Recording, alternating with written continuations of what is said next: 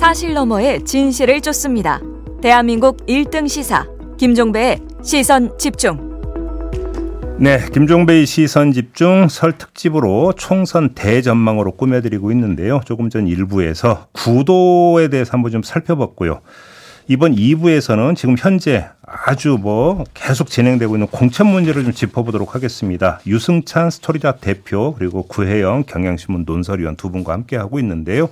공천 문제 좀 짚기 전에 조금 전에 일부 마지막에 이제 제3지대 그러니까 양당 구조 혁파 이게 과연 유권자들한테 호응이 있을까 이걸 좀 짚어봤는데 구혜영 위원은 어떻게 전망하십니까? 객관적인 압력은 분명히 있고 그 신당 주체 세력들도 그렇게 얘기는 하지만 저는 빅텐트가 아닌 다음에는 이게 가능할까라는 생각이 좀 들고요. 2016년 상황하고 비교해봐도 조금 파괴력은 없는 것 같다. 그때는 사실상 민주당이 분당 수준이었고 그렇죠. 거물들이 20명 이상 나와서 교섭단체가 꾸려졌고요. 할 때부터. 그때는 호남이 출렁했었어요. 호남. 예. 그다음에 지역 기반이죠. 그렇죠. 중도층. 그다음 규모 이런 부분들이 있었는데 아직은 좀 더 두고 봐야 되지만 지금은 운동장은 굉장히 넓지만 기댈 나무들이 그렇게 막 튼튼해 보이지는 않는다. 그러면 최소한 조건은 빅텐트 구성이다. 빅텐트가 되면 가능할 것 같아요. 알겠습니다. 네. 그 점 좀 확인하고 공천 문제로 좀 넘어가야 될 것 같은데요. 일단 지금 여당의 공천 작업 이제 쭉 지켜보고 있을 텐데 특징점이라고 할까요? 이걸 좀 봐야 될 것 같은데 가장 이제 그 사람들이 이제 시선 집중했던 게 이른바 용액관들의 공천 문제가 어떻게 되나 이 부분 아니었습니까? 구혜영 위원 눈에는 어떻게 지금 잡히고 있습니까? 이 공천 작업이? 글쎄 야당에 비해서 속도가 좀 늦어서 앞으로 좀 봐야 될 텐데 용액관들 같은 경우는 지금 자리 배치가 이루어지고 있지 않습니까? 네. 이원모 비서관들이 애초에는 송파도 안 된다고 내부에서 얘기했던 것 같아요. 그리고 이 주진우 전 비서관 같은 경우는 이 내부 이너서클들끼리 좀 교통 정리를 해서 뭔가 이렇게 조금 출마 문제가 다시 거론된다고 하고 있고 이런 식으로 지금 진행을 하고 있는데 이게 이제 대통령 사람이다라는 후광 효과 이게 이제 선거에 도움이 안 되기 때문에 이런 부분들이 지금 진행이 되고 있다고는 하지만 이런 걸 봤을 때 당선 이것도 중요하지만 어떤 수도권이라든가 내부에서 잡고 있는 전략지에 대한 어떤 영향력 이런 부분들이 아마 이제 재편이나 재구성에 이 중요한 어떤 키맨들이 되고 있지 않나. 근데 이제 중요한 부분은 그러니까 이제 요 며칠 새 이제 본격화되고 있는 게 영남 중진들을 대상으로 험지에 출마해달라라고 요구를 하면서 지역구를 비우고 있지 않습니까? 네. 그래서 이제 그 지역구에 이른바 용액관들이 공천이 되느냐 안 되느냐 사실은 관전 포인트는 이거 아닌가요? 그렇죠. 네. 지금 그 교통정리 작업을 하고 있는 것 같고 네. 그래서 대통령이 그 양지 이론을 질타한 것은 일종의 블러핑일 수 있겠다 이런 생각이 들어요. 그래요? 대통령은 그렇게 얘기하고 실제로는 지금 중진 험지 차출론 그래서 지금 특히 PK 같은 경우에 네. 지금 지난번 총선에서 부산에서 민주당이 세석했고 경남에서 세석했고 울산에서 한석했잖아요. 7석 했는데 그 지역까지 다 뺏어오겠다. 지금 이런 전략을 세우고 있는 거거든요. 그러니까 국민의힘의 전략은. 그래서 김두관 지역구에 지금 김태호 의원. 그 선거 만약에 매치가 성사되면 되게 재밌을 것 같은데 지역 선거 제일 잘하는 두 분이 붙는 거거든요. 그거는. 아, 그런가요? 네. 네. 그리고 조혜진 네. 전재수 지역구에 지금 서병수 들어가고 네. 이런 식이잖아요. 그러니까 부산의 민주당 지역구 세 곳을 다 그 중진들 차출해 가지고 네. 꽂겠다. 이런 거고 그럼 그 자리에 누구 들어가겠어요? 그러니까요. 용역관 넣으려고 하는 거 아니겠습니까? 거기를 안정권에 용역관 넣고 민주당 격전지에는 중진들 넣어서 중진에서 경쟁력 올리고 알아서 살아와라. 이런 것 같습니다. 예. 아 그게 이제 이른바 그 이중 효과를 염두에 둔 전략이다 네, 이렇게 보는 네, 것이고 네. 또 하나. 그러니까 한동훈 비대위원장이 이제 강하게 이제 밀어붙이고 있는 게 이른바 운동권 청산론을 주장을 하면서 이른바 대표적인 상징적 운동권 출신 의원들의 지역구에 이른바 자객 공천을 하는 이런 양상이 지금 나오고 있는 거 아니겠습니까? 네. 그러면 자객으로 지정된 사람들이 어느 정도의 경쟁력을 갖고 있느냐 이것도 궁금한데요. 저는 사실 참 이건 어쨌든 한동훈 표 이번 총선 상품이다. 네. 운동권을 둘러싸는 운동권 청산론, 운동권 자객공천. 네. 근데 사실 근데 저는 이제 그 멤버들이 가령 옛날에 운동권들을 지금 소환하고 있거든요.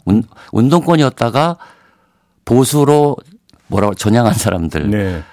꽂으려고 그래서 어쨌든 김경률 비대위원을 정청래 지역구에 하려고 하다가 본인이 불출마 선언을 했잖아요. 그게 예. 이제 하나 큰 파장을 일으켰는데 가령 윤희숙 그 전 의원 같은 경우 네. 저는 큰 경쟁력 없을 것 같아요. 그래서 임종석 네. 전 의원이 만약에 공천 받는다면 거기서 이제 맞상대를 할 가능성이 있는 가능성이 있고 이제 그 한동훈 위원장의 프레임이 강화는 되겠지만 네. 저는 사실은 그 윤희숙 전 의원이 그렇게 대중적 확산력을 갖고 있다고 보지 않기 때문에 전체 선거판을 움직일 만큼 파괴력은 없을 것이다 이렇게 봅니다. 근데 예를 들어서 뭐 조금 전에 이제 그 일부에서 그러니까 유승찬 대표가 임종석 전 의원 같은 경우 젊은 층은 모른다고 했잖아요. 예. 그러면 그러니까 임종석 전 의원도 대중적 확장력에 한계가 있다고도 보시는 거예요? 그런 건 아니고 임종석 실장 같은 경우는 사실 인지도는 굉장히 클 겁니다. 그러니까 그리고 젊은 층들은 잘 모르더라도. 예. 그러니까 뭐 그 지역은 지역 자체로 좀 특색이 있고 이번에 그 험한 지방선거 과정에서도 정원호 구청장 같은 경우는 거의 압도적인 표차 한 15% 이상 표차로 당선이 됐거든요. 네. 그만큼 어쨌든 그 안에서 그 지역에 가면 인지도가 있죠. 임종석. 아, 성동구에 가면? 그럼요. 그래서 그 이제 그런 측면이 있고 또 이번에 그 전체적으로 보면 가령 원희룡 그건 운동권하고는 관련이 없지만 원희룡 장관이 이제 이재명 대표 지역구에 출마했잖아요. 네. 근데 저는 그거 잘못 선택한 것 같아요. 좀 약간 원희룡 전 장관이 객기가 좀 너무 심했다 이렇게 생각하고요.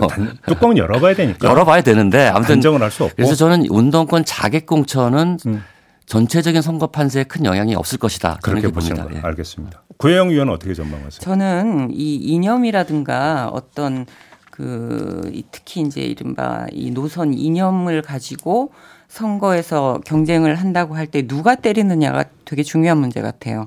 예를 들어서 운동권 자객들의 경쟁력이라고 했을 때 누가 이 상대방 운동권 후보들을 저격할 것인가. 그렇죠. 이런 부분에서 태극기 부대에 가까운 사람들이 공격하는 것과 어떤 합리적인 전문가, 테크노크라트 이런 사람들이 공격하는 그런 차이에서 좀 승부가 나타나지 않을까. 그러니까 결국은 운동권 자객들의 뭐라고 할까요? 프로필이 중요하다. 그러니까 윤희숙 의원 같은 경우는 저는 조금 생각이 다른 게 예. 경쟁력이 있을 수가 있는데 뭐 민경우, 하문경 이런 사람들이 들이밀면 그냥 그 자체가 뭐 진영 싸움이나 정말 뭐 이 정도 수준이지 파괴력 있는 어떤 승부를 낼 수 있는 후보는 아니다. 알겠습니다. 예. 이번에 민주당으로 넘어갔으면 좋겠는데요. 어찌 본다면 지금 가장 뜨거운 게 민주당에서 이른바 친명 대 친문. 지금 이 갈등이 좀 그러니까 그 본격화되고 있는 것 같은데 문재인 정부 책임자 공천 배제 주장에 대해서는 어떻게 보십니까? 구혜영 의원은 어떻게 보세요? 저는 이게 정치에서 책임론이라는 건 그야말로 정치의 영역인데 네. 이게 정말 그러면 책임을 져야 할 사람들의 기준과 원칙 이런 부분들을 정치적으로 얼만큼 무르익혀서 논의를 해서 나온 건지 모르겠는데 네. 공관위 내부에서도 이 부분은 정식 의제로 채택된 적이 한 번도 없다고 그래요. 그러면 며칠 전에 임혁백 위원장의 발언은 말 그대로 순전히 개인적 발언? 그거는 개인적으로 공천 기준 중에 하나로 당신이 그러니까 임 위원장이 생각하신 부분이거나 네. 혹은 다른 어떤 공천 전략 단위가 있지 않겠습니까? 지도부라든가. 거기에서 논의해서 먼저 이제 점화를 시킨 거나 둘 중에 하나일 텐데 중요한 건 내부에서 이제 이 논의가 되지 않았다는 거예요. 네. 그래서 이게 지금 그런 사전 정지 작업이 안 돼 있기 때문에 네. 내용이 지금 두드러지고 있고 더 큰 문제는 뭐냐 하면 이게 공천의 어떤 대원칙이 아니라 이 논란이 이미 벌어진 상황에서 공관위원장이 이걸 기준으로 제시를 했기 때문에 이게 계파 갈등이라든가 어떤 전면전의 상황까지 지금 가고 있는 정말 이 공천 리스크 관리라는 부분에서 좀 이 성공하지 못하고 있다. 오히려 이제 잡음만 더 만들어낼 수 있다. 그런데 그렇죠. 일단 좀 하나 확인하고 싶은 게 그 임혁백 위원장의 이른바 윤석열 정부 탄생의 원인을 제공한 책임 이걸 거명을 한 게 구체적으로 임종석 전 의원을 겨냥한 발언이라는 해석이 많잖아요. 그게 맞습니까? 그 내부의 얘기를 들어보면 전 정권 정치권 책임론 거기에 규모를 두 자릿수 이상을 생각을 하고 있다고 해요. 임종석 전 의원만이 아니라? 그러니까 장관급뿐만이 아니라 그 어떤 경로를 통해서 그 얘기가 이 공천을 통해서 이게 드러날지는 모르겠는데 일단 장관급은 한 4-5명 어허. 정도가 있다고 하고 개별적으로 연락이 간 분도 있다고 하고 그다음에 아직 어떻게 이 부분을 결단을 촉구를 하는 방식이 가장 좋기는 한데 예. 어떤 식으로 설득을 할지 아마 이 설이 그 변곡점은 될 것 같아요. 그 작업이 이루어질 수는 있을 것 같은데 이 지금 그래서 조금 이재명 대표가 또 공적인 석상에서 얘기한 발언과 공관위원장이 이렇게 얘기한 이후에 흘러가는 분위기는 조금 다르다.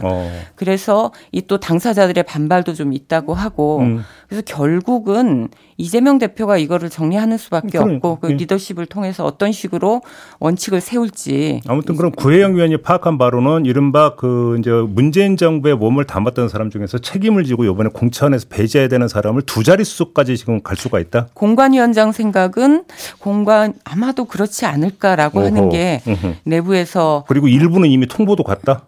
통보가 됐든 설득을 하든 뭐 이렇게 좀 의사전달은 빠져달라. 의사전달은 그렇게 예. 뭐 다른 데로 출마를 하거나 그런 얘기가 나오고 있다. 나오고 있더라고요. 예. 예, 예. 유승찬 대표는 어떻게 평가하세요?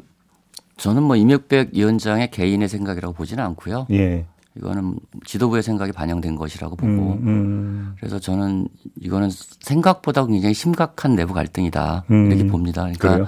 임종석, 노영민 전 실장을 비롯해서 네.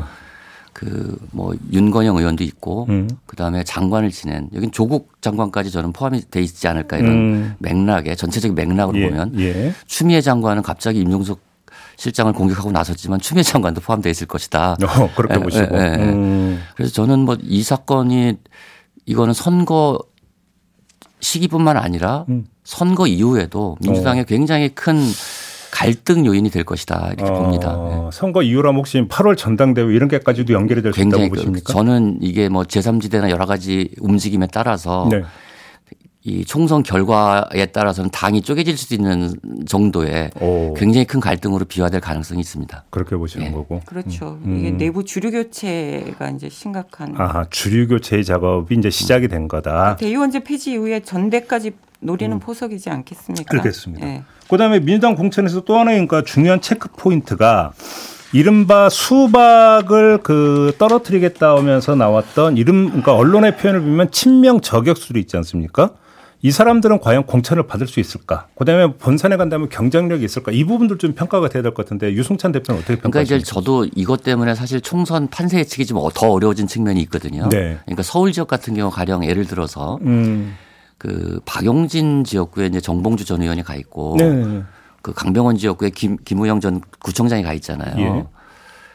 이분들이 만약에 이제 공천을 받는다고 쳐요. 그럼 본선에서 과연 승리할 수 있을 거냐. 거기는 민주당이 강세인 지역이잖아요. 민주당이 강세인 지역이고 뭐 박용진 의원이나 뭐 강병원 의원 같은 경우는 지역 기반도 굉장히 탄탄하게 다지고 있는데 이게 잘못하면 개딸 프레임에 들어갈 수 있다. 강성 팬덤 오히려 프레임. 국민의힘에 의해서. 네, 개딸 프레임에 들어가서 서울 지역 선거 전체가 이게 총선은 굉장히 민감해서 특히 수도권 선거는 제가 2012년 총선 보면은 민주당이 김용민 막말 사건에서 밀려가지고 전선에서 밀리면서 그해 선거를 지지 않았습니까? 총선을. 그래서 굉장히 작은 부분에 의해서 이게 비화될 가능성이 있기 때문에 이것이 저는 아마 이 자객공천 이거는 굉장히 좀 파괴력이 있다 이렇게 봅니다. 수도권 판세까지 영향을 미칠 수 있다 이렇게 봅니다. 구혜영 의원은. 그래서 친명 저격수들 이른바 이 경쟁력이 지금 그다지 높지가 않아서 본선에서 갈 경우에 그러니까 경우에 경선부터도 그러니까 지금 어떤 작업들이 이루어지고 있냐 하면 기존에 출마하려고 하는 지역구에서 넣어보니까 경쟁력이 안 나와서 다른 지역으로 돌리거나 하는 그런 현상들이 좀 많아지고 있고 예를 들어서 이수진 의원 같은 경우는 1년 동안 서대문갑을 했다가 다른 지역구로 돌리지 않았습니까? 그리고 애초에 전략지로 정해진 지역구를 재공모를 해서 경선 지역으로 돌리거나 이런 작업들이 지금 이른바 이 친명 그 이제 저격수를 좀 영입하기 위한 뭐 그런 작업의 일환이 아닐까도 싶은데 그 지역구 재공모 그다음에 회선문 여론조사, 예. 그다음에 최근에 결선 투표제를 도입했잖아요. 총선에서 민주당이 결선 투표제를 도입한 건 처음이라고 합니다. 공천, 그렇죠. 공천에서 그렇죠. 3인이 출마할 경우에는 그냥 한번 투표해서 1위가 그냥 후보가 되는데 그 지역구에 이번에는 결선 투표제를 하게 되면 이게 지금 이름 현역 의원들은 비명계들이 많지 않습니까? 네. 그러면 여기에 이제 3인의 친명 원외들이라든가 이렇게 붙을 경우에 결선 투표제를 하면은 반드시 그 현역 의원들이 유리하다고 볼 수는 없어요. 그러니까 제도적으로라든가 제도적인 뒷받침, 그다음에 아까 말씀드렸던 것처럼 그 회전문 여론조사라든가 지역구 재공모라든가 이런 것들을 통해서 그이 하고 있는 거 보면 이런 움직임들이 친명 그 자객공천 그런 후보들의 경쟁력이 높지 않다라는 방증이 아닐까. 오히려 거꾸로 그렇죠. 그렇게 그러니까 그런 된다? 식으로 계속 하고 있고 그 과정에서 이제 영입인 전략공천 지역 같은 경우는 이제 영입 인사들 좀 교통 정리하고 네. 물론 하겠지만 예. 핵심 전선은 아닐 것이다. 그렇게 보시는 예, 거고. 알겠습니다. 그리고 제3지대로 가면은 지금 이원욱 조응천 두 의원이 이제 제안한 게 이제 통합 공관이 구성이 왔고요. 근데 일단 좀 그 수용이 된 것 같은데 자, 그러면 지역구 공천에서도 통합해서 이른바 연합 공천 형식으로 가고 그다음에 비례대표 같은 경우도 그렇게 갈 수 있는 건지 그리고 만약에 그렇게 간다면 효과가 있을 건지 어떻게 전망하십니까? 구혜영 의원은. 글쎄요. 통합공간위를 구성했다라는 게 맞냐고 제가 확인을 해보니까 네. 통합공간위 구성을 논의하는 것에 합의했다라고 좀 어폐는 달라요. 아, 그래요? 이게 상식적으로 보면 통합이 먼저고 통합한 다음에 공천 프로세스를 진행하는 게 그 수순인데 이게 넌센스는 넌센스죠. 예, 그러고 보니까 그렇네요. 그렇죠. 예, 예. 그래서 일단 그럼 합의한 게 뭐냐 물었더니 이제 비례 선정 과정에서 개방하고 경쟁하고 이런 그 어떤 비례 선출의 원칙 정도는 합의를 했다고 하더라고요. 그럼 이제 큰 틀에서 합의했다라고도 볼 수 있는 건데 이게 문제는 지금 그 어떤 심리적인 불신 거기 참여하고 있는 세력들의 아, 서로 간에 예 그렇죠 예, 예. 불신들이 당명이라든가 그다음에 뭐 공천 선출 과정 운영 과정에 이런 각종 분열로 이제 나타나고 있는 것 같아요. 그래서 네. 그러다 보니까 결합도 반쪽 결합 이 수준으로 지금 되고 있는 건데 저는 이 좀 쉽지 않을 것 같다. 통합 공천이? 뭐 그래서 어떤 얘기까지 나오냐 하면 그 19대 그 국회 때 왜 평화와 정의의 의원 모임이라고 교섭단체를 이제 구성해 그 정의당하고 예, 그렇죠, 그렇죠. 예, 다른 정당하고 예. 예. 그래서 이 의원 모임의 형태를 만들어서 여야 이탈 세력 그 의원들의 모임이 왜냐하면 지금 합류를 좀 꺼려한다는 거예요. 여야 의원들이. 아, 예를 들어서 그러면 공천에서 탈락한 그렇죠. 이른바 이삭들이. 그렇죠. 그러니까 경쟁력 없는 사람을 받아들여야 하는 신당 세력도 찝찝하고 또 지금 내가 왜 거기 가가지고 해야 되지라고 하는 특히 이제 개혁신당 쪽에 합류하려고 하는. 그래서 그리고 국민의힘 쪽에서는 이탈할 의원들이 좀 생각보다 많이 없을 것 같다라고 하고. 그래요? 예. 여의도에서 그런 얘기가 나오고 있어요? 그렇죠. 왜냐하면 지금 한동훈 체제로 결집을 하고 있고 여당은 원래 또 나눠줄 게 많잖아요. 이렇게 뭐 이른바 자리 얘기하는 거죠. 그렇죠. 그러다 보니까 자원들이 많기 때문에 의외로 이탈할 세력들은 많지 않을 것이다. 아하. 예, 예. 그래서 지금 이상하게 프로세스가 진행되는 점, 내부의 심리적인 불신이 큰 점, 여야 이탈 세력들이 과연 그 속도감 있게 합류를 할까 하는 점, 이런 것들에 비춰보면 결국은 빅텐트 논의는 진행을 하되 쉽지는 않을 거다. 쉽지는 않을 거다. 유승찬 네. 대표는요? 네. 저는 제3지대가 공관이 얘기하는 것 자체가 잘못됐다고 봅니다. 그러니까 이분들이 예. 가령 이준석 대표는 아직도 몸은 떠났는데 마음은 국민의힘에 있고 예. 이낙연 대표는 몸은 떠났는데 마음은 민주당에 있는 거예요. 아, 그런가요? 예. 아니 공관이라는 거는 거대 정당 기존 정당에서 해도 갈등과 잡음이 너무 많은 게 공천 문제잖아요. 평화로운 공천을 본 적이 없어요. 근데 당도 다른데 공천을 같이 한다. 이거는 있잖아요. 네. 잘못된 접근 방식이고요. 제가 볼 때는 이준석 대표가 가장 매력적일 때는 언제냐면 윤석열하고 싸울 때예요. 네. 그리고 제3지대의 숙명은 예. 양당 체제와 싸우는 거지. 그렇죠. 그들과 같은 프로세스를 가는 게 아니에요. 예. 그 경쟁력에서는 이길 수가 없는 거죠. 네. 그래서 통합을 하려면 통합을 해야 되는 거고 통합을 하면서 양당 체제 극복이라는. 네. 프레임 전쟁을 끝까지 밀어붙이는 게 제3당의 숙명이거든요. 예. 그래서 그런 측면에서 보면 아직 그 몸은 빠져나왔는데 마음이 이동하지 않았다. 계속 시선은 그쪽에 맞추고 예. 있다. 예, 그 상태에서 계속 이런 상상력들이 나오는 것이 아닌가 이렇게 생각이 듭니다. 예. 그리고 이게 합당하고 몸집을 불리고 나중에 헤어지고 이런 과정들이 예. 선거제 개혁이 되면서 연동형이 되면서 이제 구식, 구태 좀 이런 이미지도 강해지고 있는 것 같아요. 그래요. 예. 그러면 통합 공간이가 중요한 게 아니라 결국은 한 집안으로 통합이 되느냐 마느냐가 결국은 유일한 어떤 그 핵심인데 저는 예, 빅텐트는 그거라고 봅니다. 예. 근데 지금 그게 안 돼버리 그게 안 될 가능성이 높다. 저는 잘 모르겠어요. 거기까지는 제가 오늘 얘기하고 싶지는 않고 네. 저는 이제 그 될 가능성도 있는데 어차피 2월 안에 뭐 되든 안 되든 결정이 나는 거잖아요. 이게 그냥 그런 아이디어로 되는 게 아니다. 제3지대는. 어, 그렇죠. 예. 제3지대는 이 뭔가 전사 같은 마음이 있어야 돼요. 그러니까 그 2016년에 안철수 국민의당 대표가 그 사람 그분이 되게 모범생 같으신 분인데 네. 슬로건이 뭐였는지 기억나세요? 뭐였는데요? 제3당 정치혁명이었습니다. 아. 제3지대는 혁명을 하는 거지 개혁이나 혁신을 하는 게 아니에요. 쉽게 말해서 치받아야 돼요. 예. 그럼요. 강력하게 계속 전선을 유지해야 공간이 생기고 네. 공간이 생겨야 뭔가 룸이 생기는데 공간도 안 만들고 거기서 싸우려고 하니까 이게 이제 힘들어지는 거죠. 전선을 크게 펴도 네. 될까 말까인데 자중질환이 되면 그게 되겠느냐 이런 그렇죠. 말씀이신가요? 네, 맞습니다. 네. 동의하시고 고혜영 의원도? 근데 뭐 잘 싸우는 것도 중요한데 네. 좀 잘 만드는 것도 정치에서 그걸 지금 잘 싸워왔던 사람들이 모였는데 만들어가는 과정은 쉽지 않구나 그런 걸 느끼고 있습니다. 근데 이제 네. 그 일반적인 아주 그 평범한 분석은 새로운 이낙연 대표의 새로운 그 미래의 지역 기반이 다르고 이준석 대표의 개혁신당의 지역 기반이 다르다 보니까 지역구 공천은 뭐 큰 충돌 없이 될 수도 있지 않을까 이런 게 있었는데 꼭 그것만은 아니다 이런 말씀으로. 이해를 해야 될 거고 특히나 핵심은 비례겠죠. 그렇죠. 그렇게 본다면 알겠습니다. 참 쉬운 게 하나도 없다. 지금 네, 두 분의 말씀을 듣다 보니까 이런 생각이 좀 드는데 물론 뭐 그분들이 풀어야 되는 문제이긴 하겠죠. 자, 2부는 공천 문제로 좀 짚어봤는데요. 여기서 마무리하고 3부에서는 선거 결과를 가를 변수들을 좀 한번 짚어보는 시간으로 꾸며보겠습니다. 잠시만요. 네, 총선 대전망으로 꾸며드리고 있는 김종배의 시선집중 설 특집 2부 마무리하고요. 8시 3부로 이어갑니다. 잠시만요.